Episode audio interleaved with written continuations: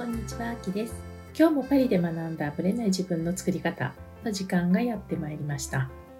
今回も一人でお話をします。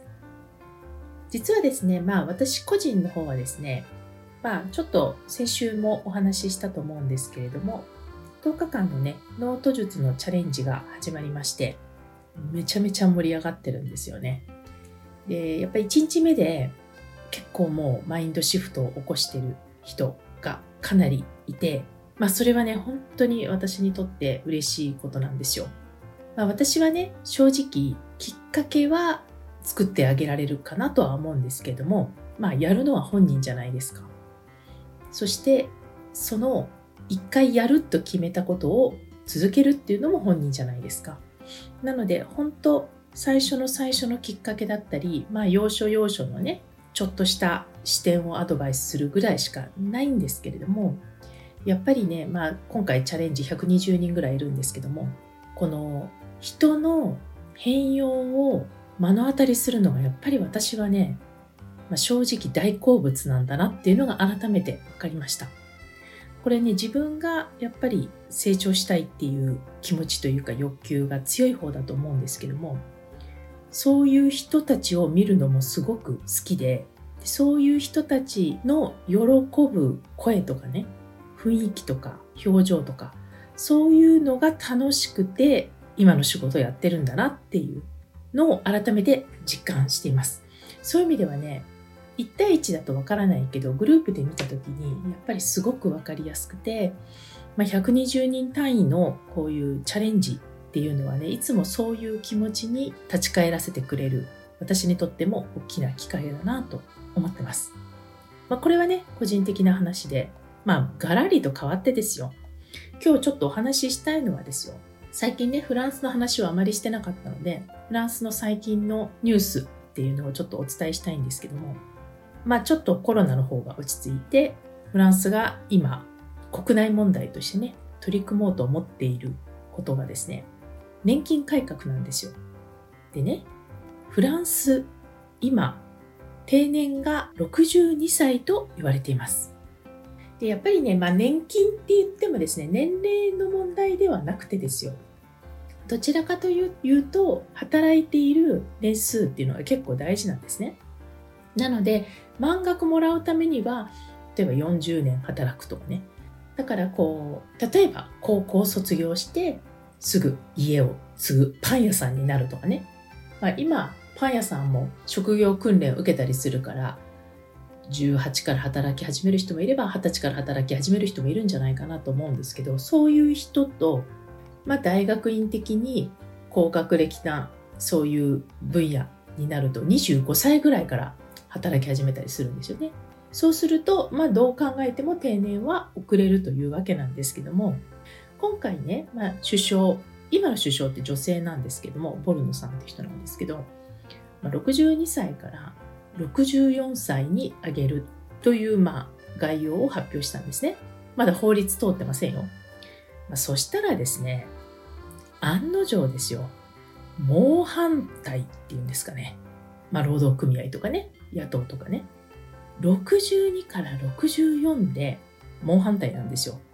でこれはですね、まあ、いかにもフランスだなと私は思うわけなんですね。で実際に EU の中でももう65ぐらいになってる国も結構多いんですよ。でフランスなんかまだ低いんですね。でその65にも満たない64でギリギリ設定してもこういう猛反対に合っていると。もう私から見ると結構笑っちゃう感じなんですね。私の感覚はですね、まあ私が日本人だからっていうのを差し置いてもですよ今と昔ってもう根本的に違うと思ってるんですね。例えば平均寿命も伸びてで60歳今の60歳とか65歳ってすごく元気だしまだまだ活動できるっていう感じじゃないですか。でフランスってすごく寿命が日本の次に長いと言われている国でそういうのを見てみた時にあと軽く20年近くあるわけですよ。引退した後ね。で余生を楽しむ時間が増えてるわけですねでそういう人たちなのに時代はまあ、当時のままで62とか64の定年を設定してるわけですよ。で、このね、感覚っていうのは、すごく不思議で、このね、引退定年退職のこの引退に向けてのね、みんなのモチベーションが半端ないんですよ。日本ってこう定年迎えますっていうこうちょっとしみじみした感じと新しいスタートみたいな感じだと思うんですけどもう待ってましたみたいな感じなんですねフランス人って。私の、まあ、親戚で早くからスタートして、まあ、公務員ね学校の先生だから公務員なんですけども、まあ、早期退職のなんかそういう改革にうまく乗って55ぐらい ?6? 引退ですよ。で何してるかっていうと、まあ、そういう人本当多いんですよね専門職でも看護師さんとかでも、えー、社員としてのもうキャリアは終わりにして、まあ、週に3回のアルバイトみたいな感じにして年金をもらえるもう引退にしてまあ暇な時にバイトするみたいな感じで病院に勤めてる人とかもいるんですけどこれがねめっちゃ楽しんでるんですよね。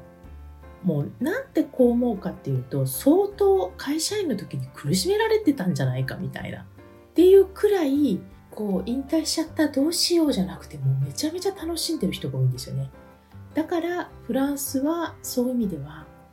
年金生活を送れるっていうのはもう本当の意味でのご褒美だみたいな感じが私は強いのかなと思います、まあ、これはわかんないんですけどもね、感覚的には人に使われているとかね、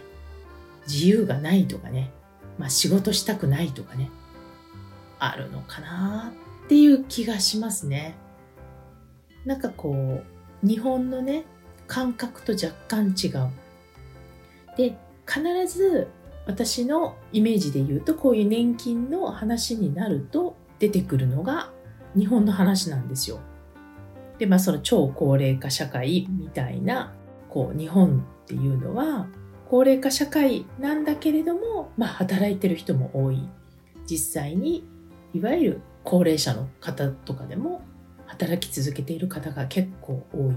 まあ、実際に私の母70代後半に入ってますけど働いてますからね、まあ、家でですけどねそういうふうに考えると、まあ、私はそれが彼女にとってのいい意味でのね社会性を作り続けると付き合い続けるポイントになってんじゃないかなとは思うんですけども完全に引退しちゃうと日本ってもう動かなくなっちゃったり、まあ、旅行行ったりすることはあっても比較的アクティブにしてる人とそうじゃない人に分かれていくんじゃないかなと思っていて、まあ、今回そういうねパンデミックの関係で家からなかなか出れないっていうことで気がめいっちゃったりメンタル的に大変だったっていうお年寄りの方も多いんじゃないかなと思うんですけどやっぱり私自身はねこう60代とか70代の生き方っていうのをまあ20代30代の時には考えられないかもしれないんですけどどう生きるかっていうのは昔の60代70代の感覚ととにかく違うと思うのでやっぱり私たちもあらかじめそういう長期的な視点でね自分のキャリアとか仕事とかまあ、生活全般をね考えていく必要があるなと思いました。まあ、多分この法案は通さないとやっていけないんじゃないかなと個人的には思ってるんですけど、まあ、そういう意味ではまたストとかねデモとか激しくやっていくんじゃないかなと思うので一悶着あるんじゃないかなとフランスの方では思ってます。これに関してはねまた改めてどう決着ついたかお伝えしていきたいと思います。それでは本編スタートです。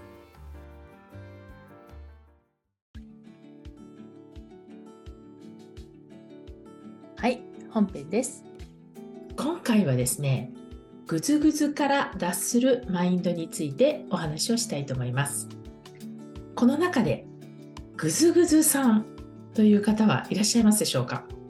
結構ね、もやもやとかね、ぐずぐずとかまあ、そういったキーワードがよく出てくるケースが多いんですけれども、まあ、この場合の今日のグズグズというのはですね行動までの時間がかかる人。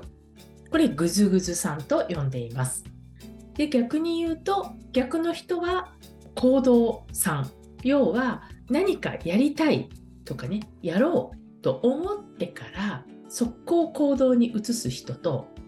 そこまでの時間がねすごいかかってしまって気づくとグズグズしている時間ばっかり経っているこういう人をグズグズさんと言っています。で決めたらすぐ動くっていうことが、まあ、できればいいんですけれどもなかなかできない人がいる。でこのグズグズから脱出できる、まあ、それについてのマインドを今日お話ししたいと思います。ちょっと深掘りしていきますね。でですね、このグズグズさんなんですけれども、人によってそのグズグズの度合いってもちろん違うと思うんですけれども、もしかしたら分野によって違うということもあるかもしれません。例えば仕事だったらすぐ行動するのに人間関係とかこう恋愛とかそういったものになるとグズグズしてしまうっていう人もいらっしゃいますよね。なので同じ人の中でも分野によっても分かれてしまうという可能性はあるかと思います。じゃあこのグズグズさんなんですけども、まあ、大抵の場合聞いてみると何かを決めた時から始まるまでに時間がかかってしまうというケースが多いんじゃないかと思います。皆さんいかがでしょうか？でなぜ時間がかかってしまうのかというとまあ、私がね聞いたケースではですよこれやった方がいいのかな？やんない方がいいのかな？これやった方が得かな？まあそうやって損得とかねいろんなことを考えてるとその間に時間が経ってしまう。というケース。あるいはですねうまくいかなかったらどうしよう。これの、まあ、失敗ですよね。失敗してしまうんではないか。ということに対する怖さ。こういうのがこのグズグズ度を高めてるんじゃないかと。いう話になります。ご自身にぜひ改めて考えてみてくださいね。では、まあ、グズグズさんをね、もう少しこう解体していこうと思うんですけど、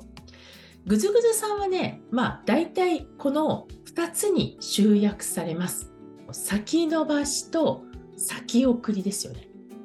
もうこの辺がグズグズさんそのものの特徴かと思います。はい。じゃあね、まあ、これ先送り先延ばし基本同じなんですけども先送りをしてしまう先延ばしをしてしまう理由何ですか？あなたの場合は何ですか？ご自身に改めて何では自分は決めたはずなのに先送りしたり先延ばししてしまうんだろうか？これぜひ考えてみてください。これは人によって違うからなんですよ。理由はねきっと。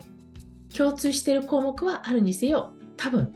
違います。なのであなたはあなたの理由を知っといた方がいいってことですね。他の人の理由なんかまあどうでもいいわけですよ。はい。大体はね、ここじゃないかと思うんですよ。考える。要は、スタートする前にしっかり考えれば、ね、その時間を増やすことで、そのさっき言った失敗のリスクとかね、そういったものを減らせるんじゃないかと思ってるんですよ。つまり考えれば考えるほどリスクは減る。だから先送りするわけですよ。あとはね、先送りした方が結果が良くなると思ってるんですね。まあこれも考える時間が増えるっていうことだと思うんですけど、ちょっと時間をかけることで結果はもっと良くなるに違いないと思ってるわけですね。だから先送りするんですよ。必ずこういう部分があなたの先送りマインドにあるはずなんですね。はい。つまりですよ、先延ばしとか先送りイコール結果が良くなると思ってるんですよ。結果が悪くなると思って先延ばししてるケースはほぼないんですね。先延ばししたらリスクが減るとか結果が良くなるっていうメリットがあると思ってるから先延ばしするんですよ。メリットがなかったらしないんですね。でこのメリットは何かというと、まあ、今緊急じゃないからとかね後でやっても大丈夫まだ間に合うとかね今やらなくてもリカバリーは十分できるこんな感じでメリットだと考えてるケースが多いんですね。まあ、緊急じゃなかったらやらないですよね。で後でも平気今日じゃなくても平気っって言ったらちょっと安心するじゃないですかもう今日は寝ちゃってもいいかなとか思っちゃうじゃないですかね。後からでも十分リカバリーができると分かっていたら先延ばしてもいいじゃないですか。つまりまあ知らず知らずのうちに意識無意識どちらにしてもメリットだと考えているということなんですよ。ではですよ先延ばしのメリットだけではなくて先延ばしをするコストについてあなたは考えたことがあるでしょうか。先延ばしにもコストがあるんですね。皆さんは多分メリットしか考えてないんですよ。その場では。だから緊急じゃない。OK じゃあ先延ばししよう。みたいな感じなんですけどコストについて考えたことがありますかということなんですね。コスト。先延ばしをすることの、ま、デメリットみたいなもんですよね。ま、何かというと、アクションがその分遅れます。遅れるというのは次のステージをに行くのも遅れます。まあ、どんどん行きたい未来とかね、叶えたいことが先送りされてしまうということなんですよね。遅れてしまう。その分、機械費用、その機械に対してのコストもかかってるんですよ。遅れれば遅るほどまあ、チャンスを逃してるってことなんですよね。それから遅れることによって未完了であることが増えるんですね。頭の中に気にはなってるけど未完了のものっていっぱいないですか？これはですね、メモリを食うんですよ。コンピューターとかでも。あなたの頭のメモリを食うんですね。つまり、ストレスを感じたり、疲れが増したり、ストレス度が上がるんですね。なので先を伸ばしてるとその場はちょっと安心するかもしれないけどでも気になってるじゃないですかこれがねちょっとしたストレとストレスとして溜まっていくということになりますで3番目が遅れることとかねコストがかかっていること未完了が増えることでご自身のストレスが知らず知らずのうちにかかってるんですよ緊急じゃないや後でもいいやって思いながら実は無意識化でストレスが非常にかかっているということになります。結構恐ろしいことじゃないかなと思います。で、アメリカの研究ではですね、例えば仕事8時間するじゃないですか。そのうちの2時間は先延ばしのコストがかかっている。まあ、要はそれだけ私たちは緊急の方に意識が向いているために先延ばしをどんどんすることで2時間分、まあ、4分の1ですよね。コストかかってるんですよ。とするならばですよその分、まあ、見えないですけどね。時間的なものとかね。効率性とかっていう、まあ、数字とかにはなかなか現れてこないんですけれども4分の1のコストがかかってるんですよ。先送りすることで。実際にはいかに私たちが緊急の中で生活しているか。要はやらなきゃいけないこと。今日やらなきゃいけないこと。で占めているかということになります。なのでこんな毎日が続いたら頭疲れていくしストレスも溜まっていくし実際にやろうと思っていることも日々のやらなきゃいけないことに追われていてぐずぐずしていることで結果的に行きたい未来に行けないということなんですね。はい。では、ぐずぐずしてしまう原因なんですけども、まあ、いろいろあるとは思いますが、大きく分けてこの4つ、今日は挙げています。あなたの不安、恐怖、まあ、さっき言ったような失敗したらどうしようとかね、できなかったらどうしようとか、まあ、そういった不安とか恐怖がぐずぐずの原因になってしまう。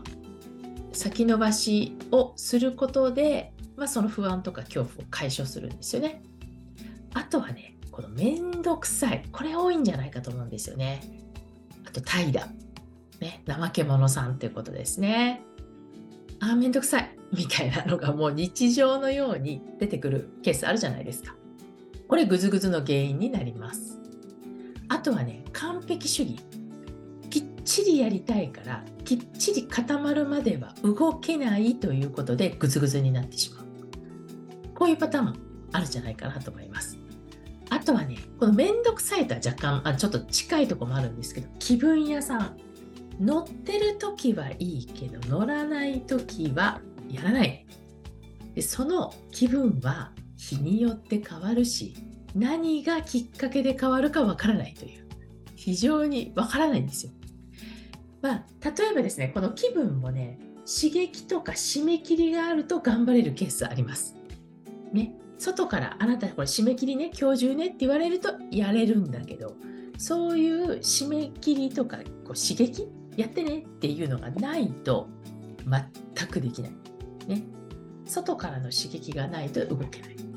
あとはさっきも言ったようにノリですよね。ノリがいい時はガンガンやるけど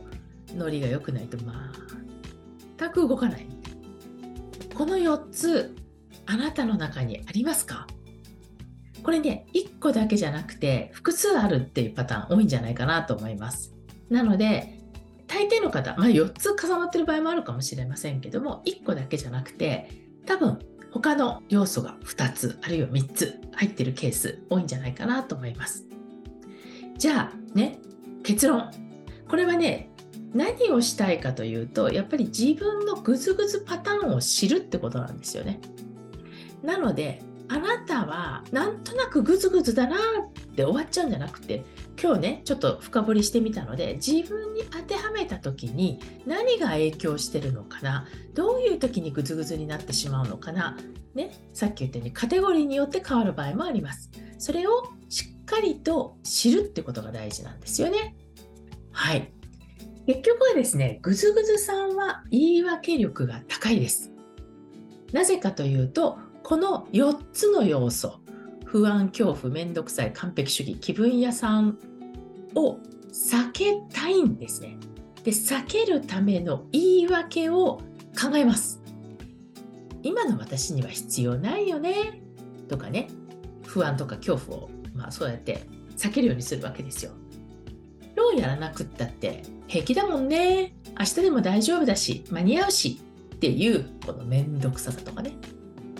はい。まあ、こうやって言い訳力がどんどんどんどん上がっていくんですよ。凄まじいものがあります。なぜかというと、これを味わうことの方が嫌だから。だったら、言い訳をして自分を正当化して安心したいわけですよ。だから言い訳力が上がってきます。はい。なので言い訳することで安心したい。でもこれが結果的にコストになってますよと。ね、言い訳して本人はちょっと安心したつもりになってるけども結果的にはこれはコストになってるんですよ。ね、次のステージに行くのも遅れる未完了も増えるストレスも増えてくコストになってるんだっていうことを意識してください。で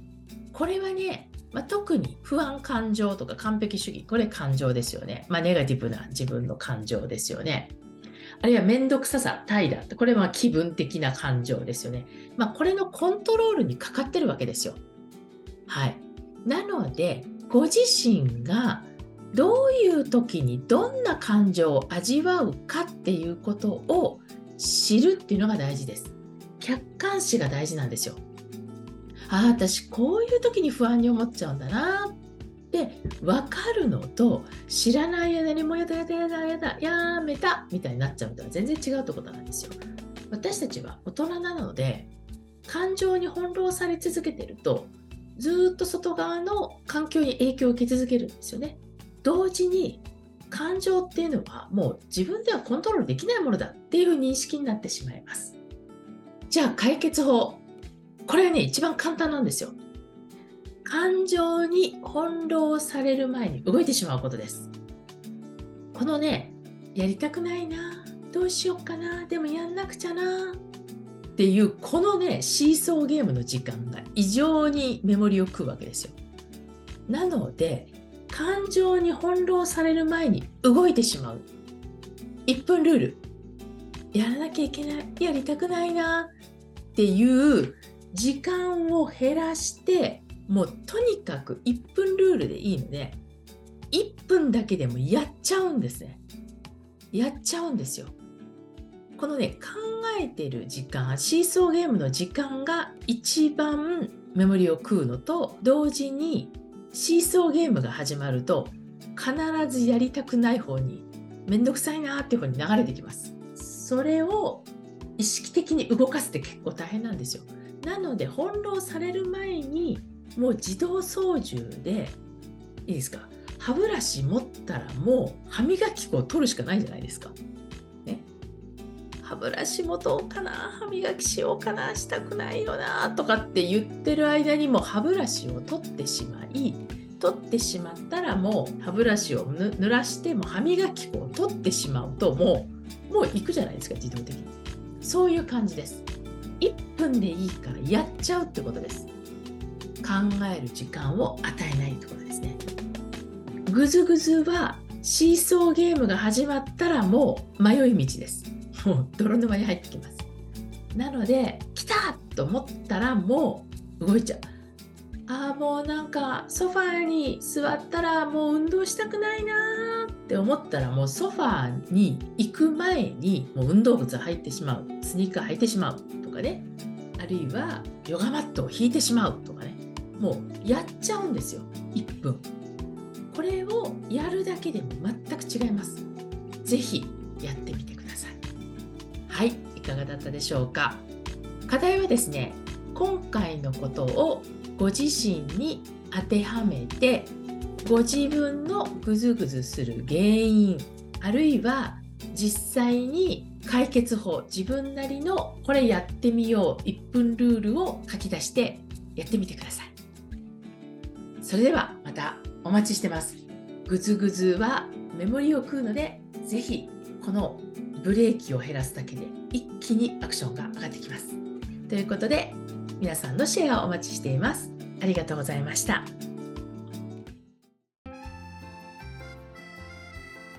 いつも聞いてくださりありがとうございます。この番組は日本時間の毎週木曜日の夜配信されています。同じく木曜日日本時間22時から30分